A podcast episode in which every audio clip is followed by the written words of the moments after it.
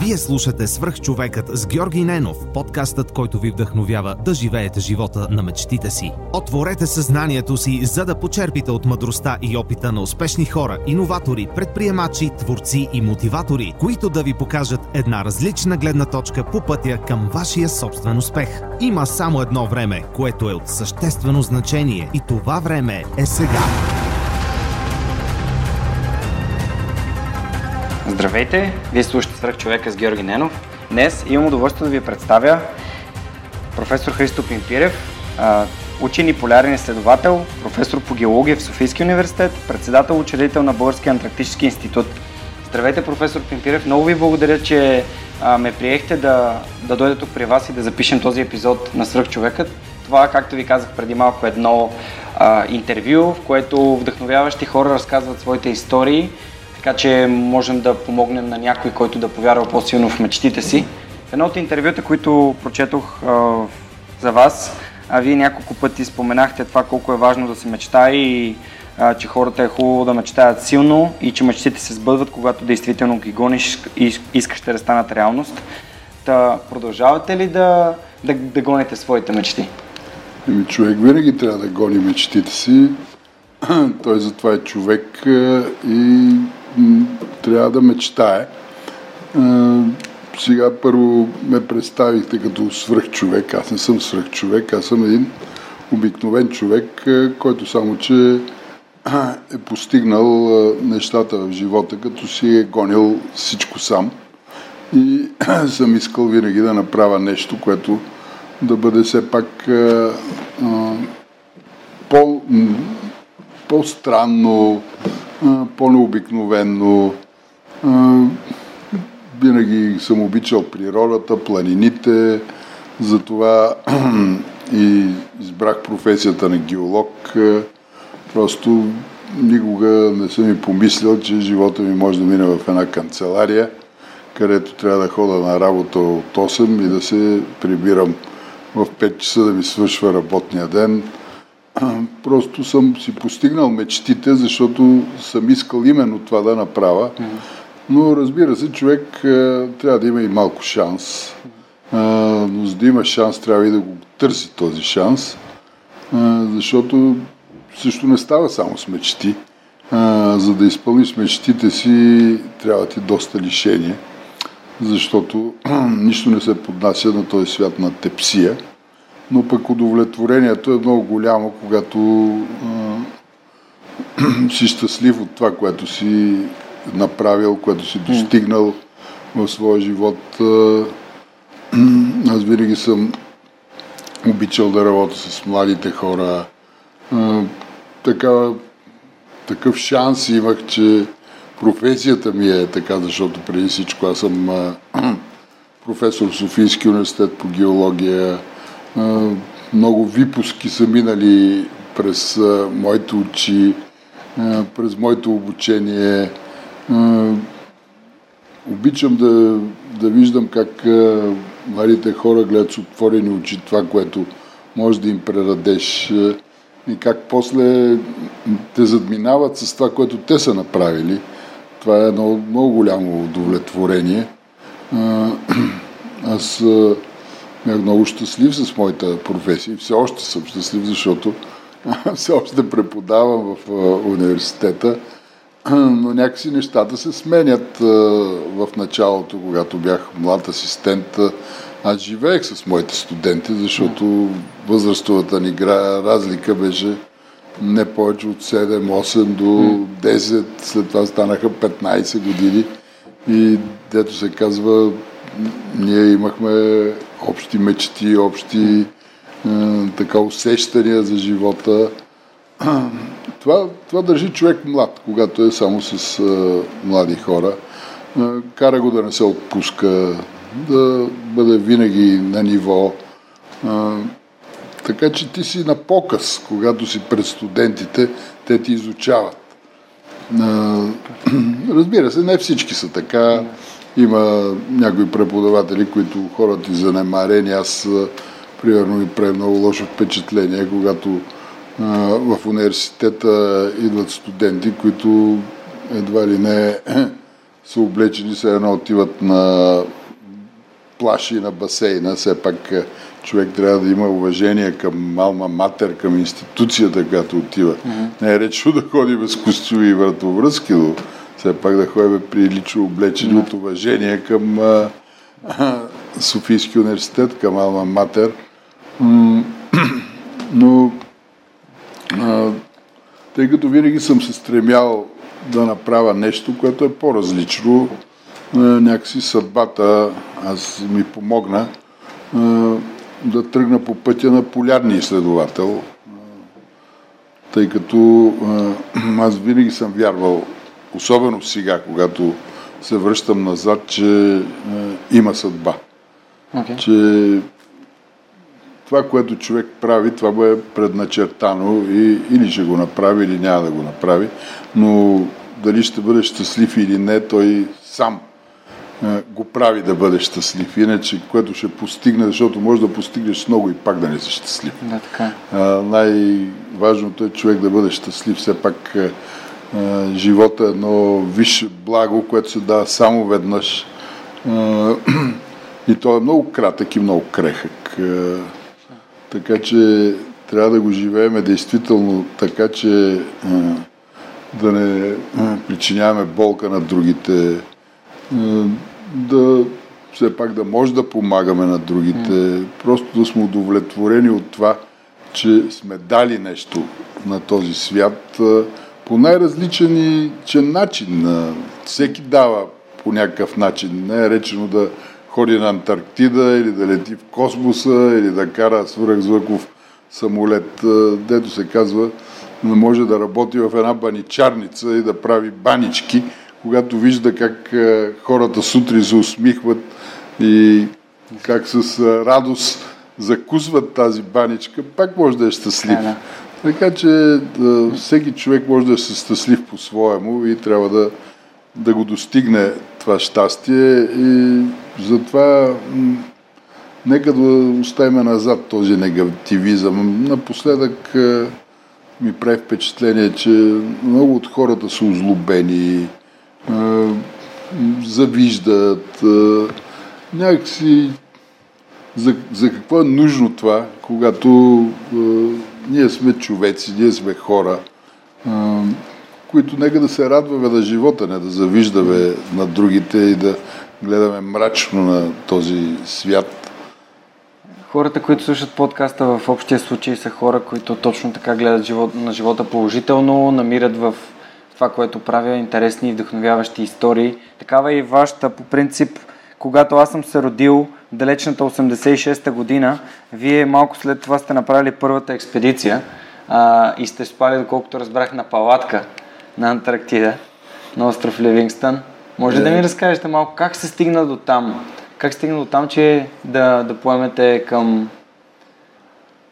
Ами това е една така а, история, не толкова дълга, кол, колкото е а, странно от тази гледна точка, че сякаш трябвало е да го направя това нещо, да увлека след себе си последователи и да го направиме това за България. Е, и действително първото ми стъпване на този чуден континент, който е като друга планета. Това е планетата Марс, само че част от нея на Земята беше именно 87-88 година. И тази година именно честваме 30 години от първата българска антарктическа експедиция и полагането основите на българската полярна станция Свети Климент Огридски. Все пак вече ние, българските полярни изследователи, имаме 30 годишен опит и сме една уважавана полярна държава в е, световен мащаб. Но всичко почва като на шега в аудиториите на Софийски университет Свети mm-hmm. Кливен Тогрицки. Аз тогава бях е, млад асистент е, по геология, ходих с, ходих с студентите по планините, по практики. Имах много приятели, които бяха алпинисти. Просто те хората се събират по интереси. така че бях с хора, които обичат волния начин на живот.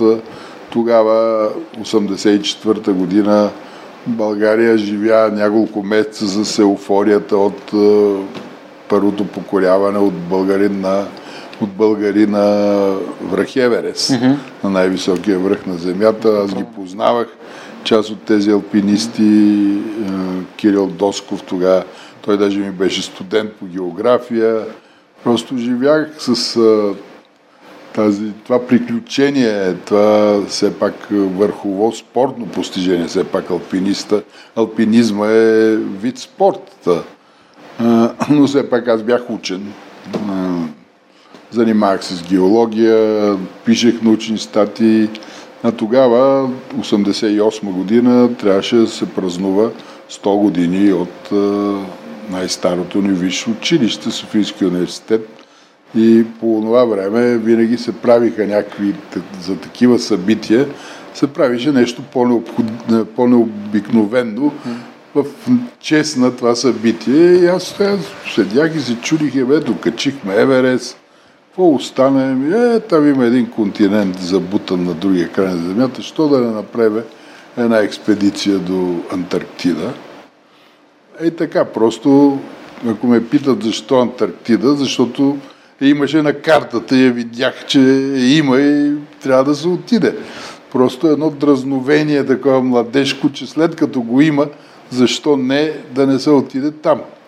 А, даже това е доста не е мое, е, не са мои думи, а това са думи на а, а, Шарко, един а, много велик френски полярен изследовател, който прави първото зимуване на ледения континент с кораб а, началото на 20 век когато на него му омръзнало да го питате, бе, къде си тръгнал, бе, защо ще ходиш за тази Антарктида? Той при, при това е бил доста богат, баща му е бил един от най-известните лекари в Париж по това време. И той казал, бе, защо не? Защото го има този континент и даже кръстил кораба си Пуркуапа.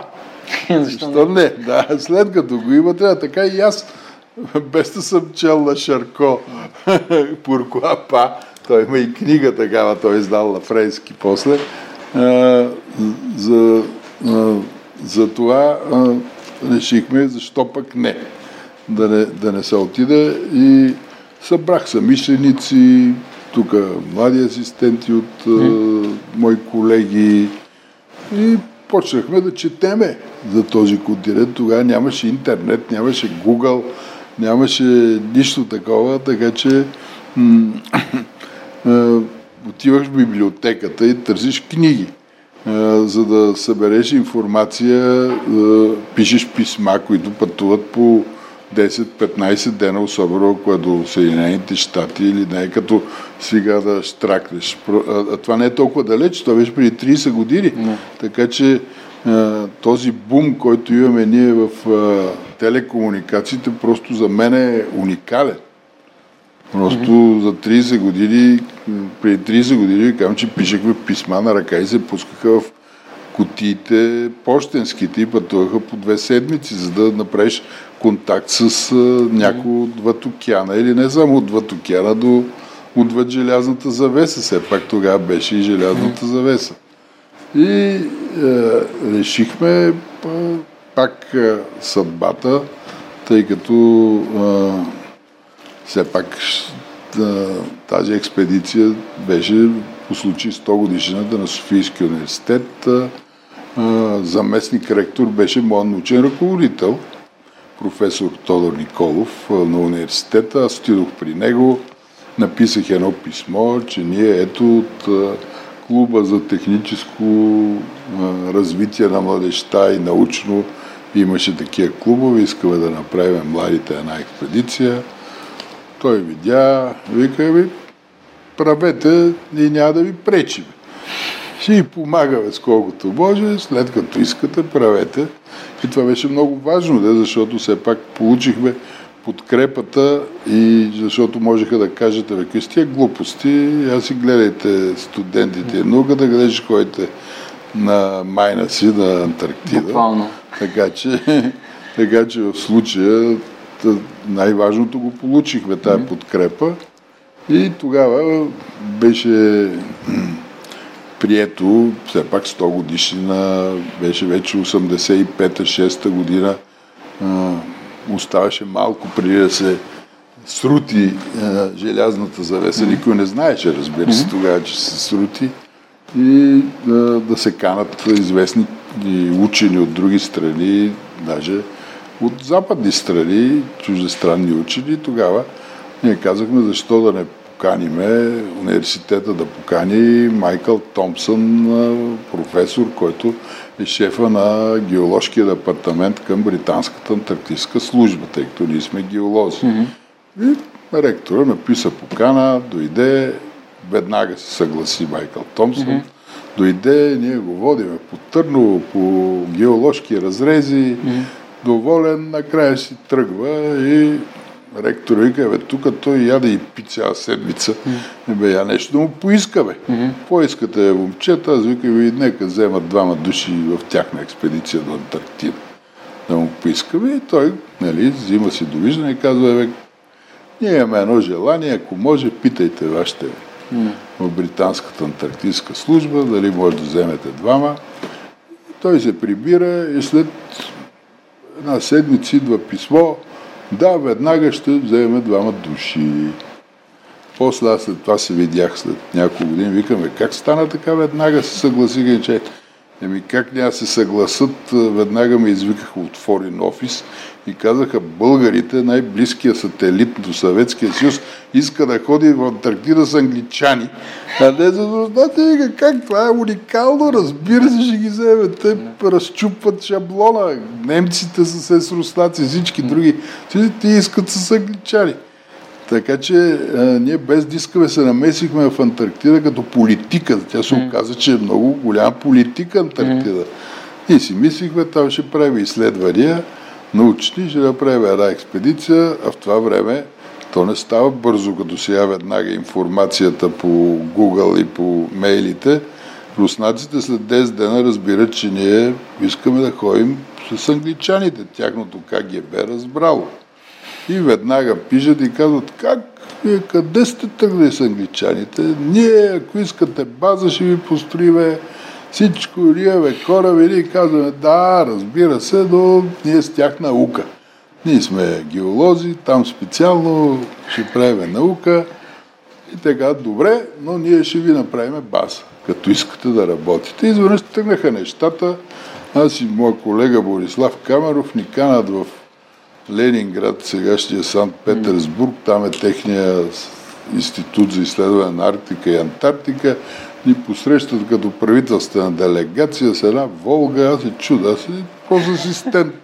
Да е ни член на БКП, ни на нищо, абсолютно. И отиваме ние, те казват да, и ние викаме, добре, с вашия кораб ще има души, ще занесеме две къщички, ще сложиме началото на базата, а пък ние ще си отидем и с англичаните за наука. И така и стана. Четирима души тръгнаха с Михил Сомов, с двете къщички. Аз като по-глупав ших с англичаните да отида. И е, с англичаните точно тогава работихме геология, два месеца на палатки, намерихме едно място, където ние трябваше да намерим място за база, където щеше да дойде съветския кораб Михаил Сомов да остави двете къщички, но кораба закъснява. Ние бяхме служили едно знаме, което го затрупа снега и не го вижда мястото и се прибират с къщичките моите колеги, четирима души с Михил Сомов. Ние вече се прибираме в България. И руснаците казват, еми ние тук на остров Ливингстън си пазихме едно място за нас, за база, ама нали сме заедно, братя, дали сте вие или ние, се тая, то това става 88 година. Следващата, на време. следващата година ние вече да, точно на време. сме с други, не с руснаците. И тогава м- отиват кораба, отива и вижда, че на мястото, което са си избрали руснаците, преди един месец испанците са сложили свои къщи. Те казват, тогава ги слагаме при тях да ги шпионират. И викаме, не, при тях не може, как тук, я настрани някъде през ледника – и тогава облитат с техните хеликоптери и намират това място, където ги слагат двете къщи, откъдето почва и българската база. И вече след това 5 години имаше един застой. Тогава срутихме стената, почнахме демокрация да градиме, никой не беше за никаква Антарктида. И аз се включих в е, тук всеобщия кипеш. Е, даже ви предлагаха депутат да бъде от СДС тогава. Казах, днес политика няма да се занимавам. Избягах в далечна Колумбия, където една година работих по Андите. Върнах се и вече след 5 години те ме бяха отписали от университета, тогава всички, който се махнеше от България, не се връщаше. Mm-hmm. Всичко отиваше. Не случайно сега сме 7 милиона от почти 9, както бяхме 90-та година. Но аз взех, че се върнах от Колумбия и на улицата срещах една позната геофизичка, бях виждал 10 години, какво правиш? Ми да, сега нали сме вече демокрация, аз съм с испанците, с техния кораб Есперидес, изследваме е, там и ходим около българската база, там има две къщички, а там, дай да ти даме да ти дадем адреса на тяхната шефка, тя е една каталунка, да пишеш какво правите. И аз си пиша писмо на Жозефина Кастелви, тя е една много свестна жена, какво става с нашите къщи. И тя казва, и мен ме боли сърцето, те се рушат. И аз пиша второ писмо, и що не вземете тук 5-6 души с вашия кораб да си ги оправим. И тя вика, ма разбира се, как ще ви заяве? Няма ви искаве пари. Ние, нашата база е до вашата. Пет години вече mm. правиме, вашите къщи се рушат. И хоп, изведнъж имаме покана, ама няма никакви пари. Тогава университета няма да прави по 100 години. Нищо, прави се демокрация, няма никъде пари. Тогава разни мои познати, като издигнали се в иерархията, като Соломон Паси, mm. които знаят как се търсят пари. Създадохме едно сдружение Антарктически институт и mm-hmm. почнахме като с шапката да събираме пари. Събрахме някакво количество, което кой ни дари билети безплатни. Тогава Балкан летеше до Нью Йорк. Закарани без пари до Нью Йорк. След това някоя първа част на банка да изфалираха mm-hmm. вече. Ни плати пък е, билетите до Буерос Айрес и така. Стигнахме до Антарктида, ремонтирахме си къщичките и от тогава всяка година вече празнуваме 30 годишен юбилей. България стана пълноправен, консултативен член на Антарктическия договор преди 20 години и от 20 години фактически управлява този континент с още 29 държави. Mm. Така че сам виждаш как се тръгва от нищо. Е от така, идея. от една идея изведнъж става реалност. Да, страхотно. Много интересно. Ам, това е, че понякога подценяваме какво може да се постигне за по-дълъг период от време. И надценяваме какво можем да направим за една година. Е, не, то е и все пак, когато почнеш нещо да правиш, трябва да е ясно дали е само еднократно, защото можеше да отидеме да направим геоложките си изследвания и до там. Но факт е, че трябва да имаш една дългосрочна перспектива, да, е, да ти е ясно да искаш все пак това, което си почнал да го доведеш до край. Mm-hmm. И Антарктида, както вече и разказах, се оказа не само наука, тя е сериозна външна политика, така че там не е да отидеш да качиш един връх, качил си го и край. Върха в Антарктида е там да продължаваш да бъдеш, да имаш полярна база, да правиш сериозна наука, която е изключително авангардна. Там се решават проблеми, свързани с живота на хората и тяхното бъдеще въобще да оцелеят там се разбира как стават затоплянето на климата, как се тупат тези ледници, как се повишава морското ниво, което е несъмнен факт. Защото ако продължи този темп на разтапяне на ледниците и повишаването на морското ниво, огромни площи от крайбрежните части на континентите ще бъдат залети от морски води. А това са, там живеят милиарди хора, защото са най- едни от най-плодородните места. Това са Хонг-Конг, Шанхай, Лондон, Нью Йорк. Всичко това ще бъде за лято, ще стане една небивала миграция на хора, ще има недостиг на храни, ще стане глад. Така че ако не се вземат мерки, а всичко това идва от тези изследвания, които се правят в полярните региони. И аз съм щастлив, че ние българите сме там и ние допринасяме за, за това да се видят какви са тенденциите в тези промени в климата. промени в климата, които зависи и живота на българите. Ние не може тук да си мислиме, че си заровиме главата в пясъка. Ние сме част от това човечество. А, именно, че сме на Антарктида, ние сме излезли тук от юго край на Европа, в Балканския полуостров. Ние сме в света. Наши дни комуникациите съкратиха границите доста. Е, да, вече се съкрати. Аз спомням, че когато бях с англичаните, при това са англичани, които са много напред и в момента, те имат в момента бази като космически станции. Mm. Тази база Ротера, на която аз бях преди 30 години, в момента до нея има а, самолетна писта и кацат самолети по 5-6 всеки ден.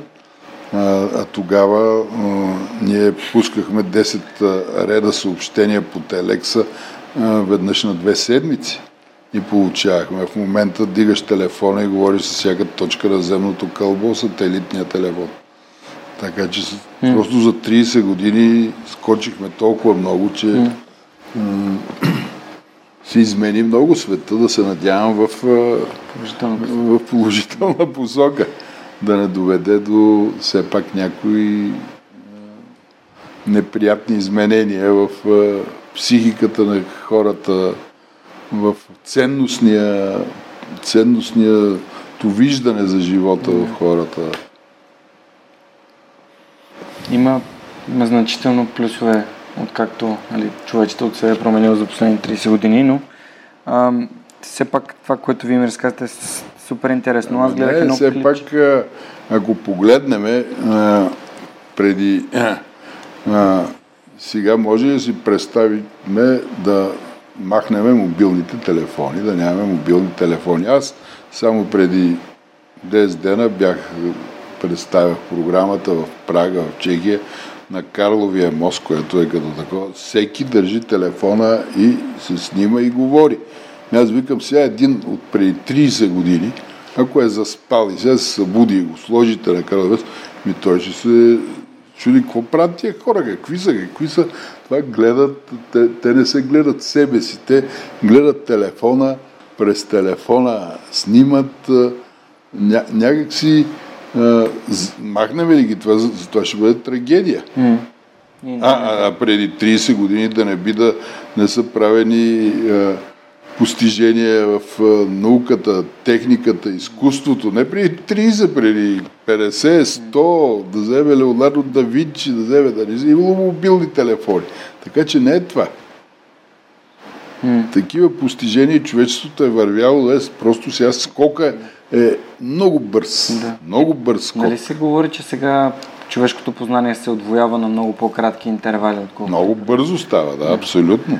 Факт е. че, Но това го виждаме аз, както казах, дано да е към а, по-добро. вярвам, че е към по-добро. Даже в момента чета интересни книги, които са свързани с...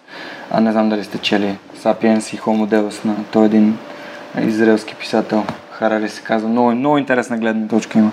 М- като се заговорихме за книгите, вие обичате ли да четете? Какво обичате да четете? Разбира, разбира се, че обичам да чета.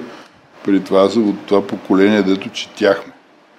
Но той Повече- сегашното поколение чете. Е, чете, ама не толкова, колкото, защото тогава нямахме друго.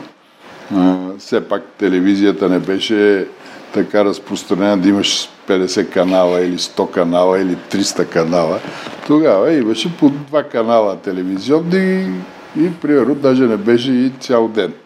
А, така че а, и Антарктида е място за четене. Там е, е мястото, може би, което остана, където човек е, може да остане малко със себе си, да е по-насаме с природата. Ние имаме една от най-богатите библиотеки въобще от антарктическите бази с уникални книги. Примерно Стефан Груев, нашия известен общественик, писател, корона от Тръни, който, на, който написа. А, той е а, първият българин, който като кореспондент на пари матч е бил на Южния полюс и е бил много а, така завладян от изследванията на полярните региони. Когато вече се падна железната завеса, той можеше да си дойде в България, защото mm. той беше емигрант, разбира се. Mm. Баща му е разстрелян от Народния съд. Тогава той беше изключително впечатлен от това, че ние сме на Антарктида и той подари за нашата библиотека на базата една уникална негова колекция. Примерно вътре са първите издания на дневниците на Скот и на Амундсен. Това са първите хора, които са покорили Южния полюс, което имаше в началните години една проверка от британската антарктическа служба, които дойдоха на базата. Тя се мизерна нашите сравнения за това, но те отидоха на книгите в библиотеката и казаха как ние това издание на Робърт Скот на неговите дневници от 1915 година имаме само един единствен екземпляр в Скот Полар институт в Кембридж. Вие тук на българската база да имате. Това е. Така че четенето е абсолютно то човек трябва да чете. Трябва да чете, защото първо това получава едно познание, което а, не е познание, което е механично. И трябва да чете и художествена литература. Хубаво е да се чете всичко, което му е приятно на човек. Mm. И затова а, даже съм казал много, че Антарктида е място за чете. Каква е любимата книга? Ами, аз много книги съм изчел но а, примерно обичам много. Примерно Робинзон Крузо ми е била любима като по-малък а, граф Монте Кристо. Mm. Понеже вие се самоопределяте като изследовател още от малък, че искате да изследвате и да откривате нови неща. Там гледах в вашето интервю, което ми помогна да се подготвя. Е, да, общо взето аз от малък да. обичах природата. Тоест припознавате себе си в такъв, такъв тип приключения. да. Винаги съм мечтал за приключения и а, просто съдбата беше благосклонна към мене да ми ги предостави да ги изживее. Да, Не само да ги чета в книгите. Вие, както казахте в началото, аз мятам, че е много добро уточнение, че той шанс се предоставя, но ти трябва да си работил достатъчно, разбира да го получиш. Разбира се, така е. Супер. Добре, какво предстои пред а, българската станция на остров Ливингстън? Има ли че... някакво събитие или нещо, за което бихме могли да поканим моите слушатели да дойдат да, да а, видят? За станцията, да. Първо, а, тази година е по-специална, тъй като е юбилейна година. Mm-hmm. Това е 30 години от първата българска антарктическа експедиция и от основаването на полярната ни база, защото полярната ни база Свети Климент Тохрицки е, тя вече е един център, научен център, една лаборатория. Антарктида е най-голямата природна лаборатория на света. Там се предоставят условия за работа и за изследвания, които ги няма никъде другаде на нашата планета, а ние имаме привилегията да имаме тази база. Примерно на нашата база са работили учени от над 25 държави от цял свят. Южна Корея, Япония, Съединените щати, Великобритания, почти всички европейски страни. Така че едва ли тук в България са събирали в, на едно място да са работили толкова учени от толкова различни страни от цял свят. Така че това е, вече нашите виждания са да се развие още от научен аспект нашата база, да построим една нова сграда, една модерна лаборатория, която да предостави на учените на нашите преди всичко, но и техните колеги, защото там се правят интердисциплинарни проучвания, колективите са международни. Както казах, това е все едно друга планета. Там света трябва да работи заедно. заедно. Да, това между другото ми направи много силно впечатление. Ще да ви питам, какво е усещането, когато работиш заедно и все няма граници, няма разделение, просто всички имат една кауза и... Еми, еми прекрасно е. Тогава ти разбираш, че света е за всички, че света е за нас, че просто това е изкуствено а, разделение на хората по различни страни. А, просто не е нужно. Трябва да работиме заедно. Трябва тогава и пътя ни към звездите ще бъде по-лесен. Защото Антарктида е пътя към космоса, но оттам трябва да тръгнем към космоса. Така че м- аз се радвам, че ние сме там и така е трябвало да бъде, тъй като съдбата го е направила така. Просто аз съм бил човека, който съм изразител на волята съдбата, съм го направил.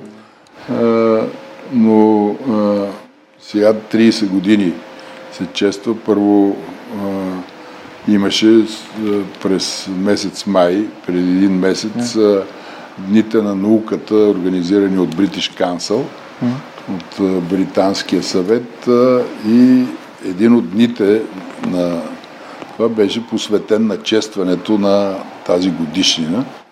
И тогава бяха поканени моя съпалатник, т.е. англичанина, с който Пит Маркис, с който живях два месеца на палатка през 88 година, преди 30 години, плюс а, а, един а, полярник испански, който е сега ръководител на тяхната научна програма, Антонио Кесада и един а, много известен а, журналист от BBC и направихме един разговор час и половина.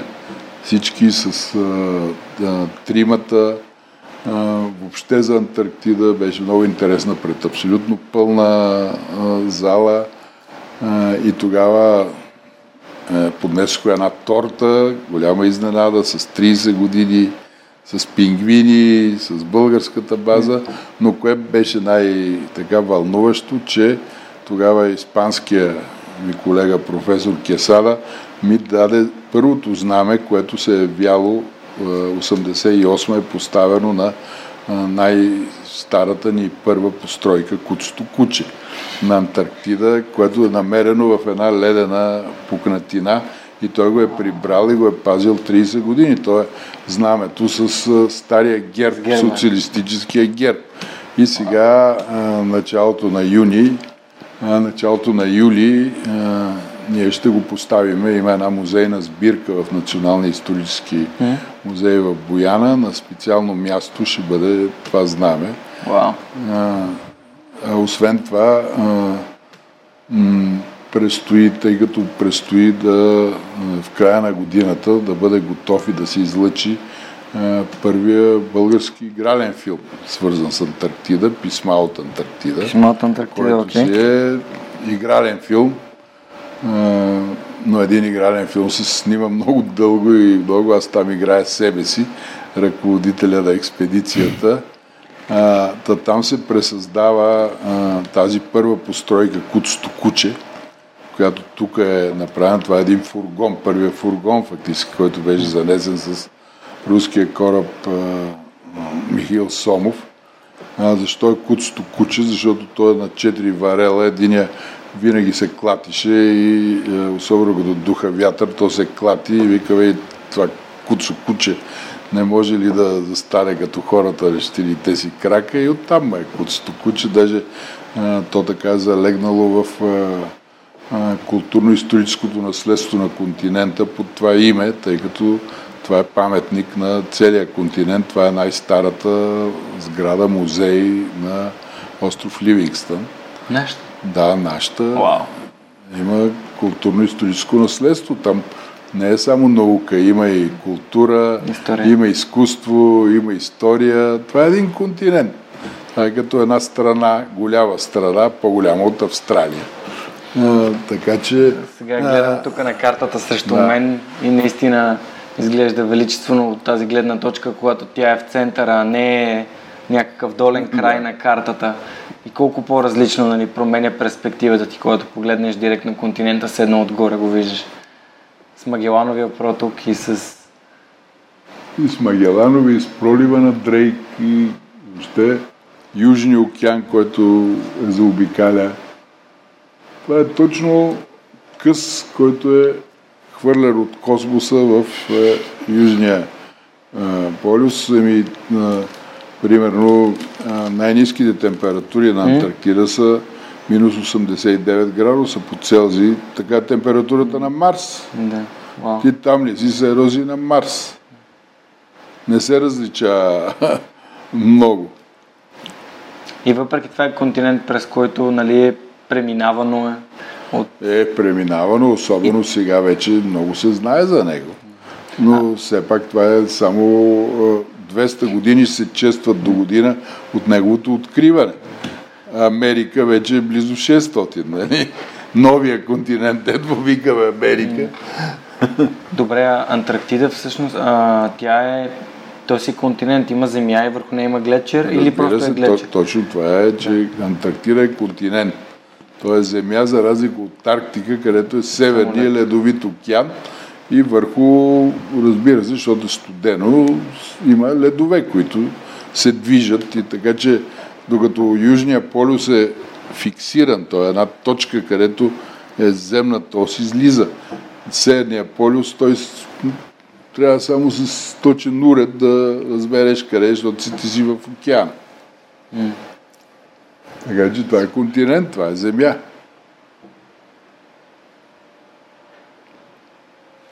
Наистина впечатляващо, като знам, че за тия 30 години вие колко пъти сте ходили до, до остров Ливингстън? Еми, 25 пъти. 25 пъти за 30 години? Тоест годината... Не, повече. Около 26 няма имало е години, когато и два пъти съм ходил. А, да. така че много пъти. а как, как, как, ли, как е най- най-лесно? Как се стига най-бързо до Антарктика? Ами, има най-различни начини, но никога не можеш да кажеш за колко ще стигнеш, но ако искаш да стигнеш до Антарктическия полуостров, трябва да минеш през Аржентина. Южна Америка, през Аржентина или Чили. Това са, така да се каже, вратите към Антарктида. Това е най-южното пристанище на Аржентина Ушуая, което е на остров Огнена земя, а в Чили е Пунта Аренас, където е на Магелановия проток. Примерно в Пунта Аренас има самолети, които това са предимно военни самолети Херкулес, които кацат на първия антарктически остров, това е Кинг Джордж. И за два часа и половина, три, прелиташ на пролива на Дрейк и кацаш, както казах, на а, базата Ротера, английската, която е на остров Аделаида, тя е по-гъм антарктически остров. Mm. Също кацат самолети, те излизат от Фолклендските острови, примерно те са английски. Така че ти от Южна Америка до Антарктида, като вземеш самолет, може да стигнеш за 3 часа, 4 часа. Но, разбира се, трябва да времето да е благоприятно, защото в Антарктида никога не е благоприятно. Така че много често се чака и по една седмица да може да ти излети. Иначе кораба е твърдо за колко време ще стигне, но поминаваш през най-бурните води на Земята. Това е пролива на Дрейк. Там се mm. събира Тихия Атлантически океан като една фуния. И там а, са уникални бури. А, там за три дена и две нощи стигаш до българската полярна база на остров Ливингстън, но mm. до Антарктида може да се, да се стигне от а, Южна Африка, от Кейптаун. Това е вече другата врата. Може да стигнеш от Австралия, тяхната австралийската антарктическа служба е в Тасмания е разположена. Да, е още по-близко. Така че Южна Африка, Кейптаун, Австралия, Тасмания. А извън Антарктида, по цяло, понеже вие казахте, че сте живяли в Колумбия, там в Андите, кое е другото място, което ви е така на сърце и ви е направило много силно впечатление? Тя земята е много интересна и а, човек, ако обича да пътува, си заслужава да пътува. Не е речено, mm. работата му е свързана. Mm. Винаги човек може да намери време. изсредства. Не е нужно да пътуваш а, така по скъпия начин. В момента е доста изгодно да пътуваш. Да, си имаме Ryanair. Ryanair, да. има Ryanair, Wizz Air, има доста лоу-кост компании. Но всичко ми харесва и планините, и, но някакси съм по-привързан към а, океана, към морето. А, повече ме влече, защото а, той непрекъснато ти говори, той е като жив организъм. Той или ще бъде бурен, или даже тих да бъдеш, има плисък на вълните на плажа. Той, той ти приказва, той живее, оттам е тръгнал живота от водата. Аз като геолог знам къде се е зародил водата, първо в Световния океан и след това се е появила сушата, така че някак си може и първобитно да ме влече океана и водата. Не, че съм водолей. Да.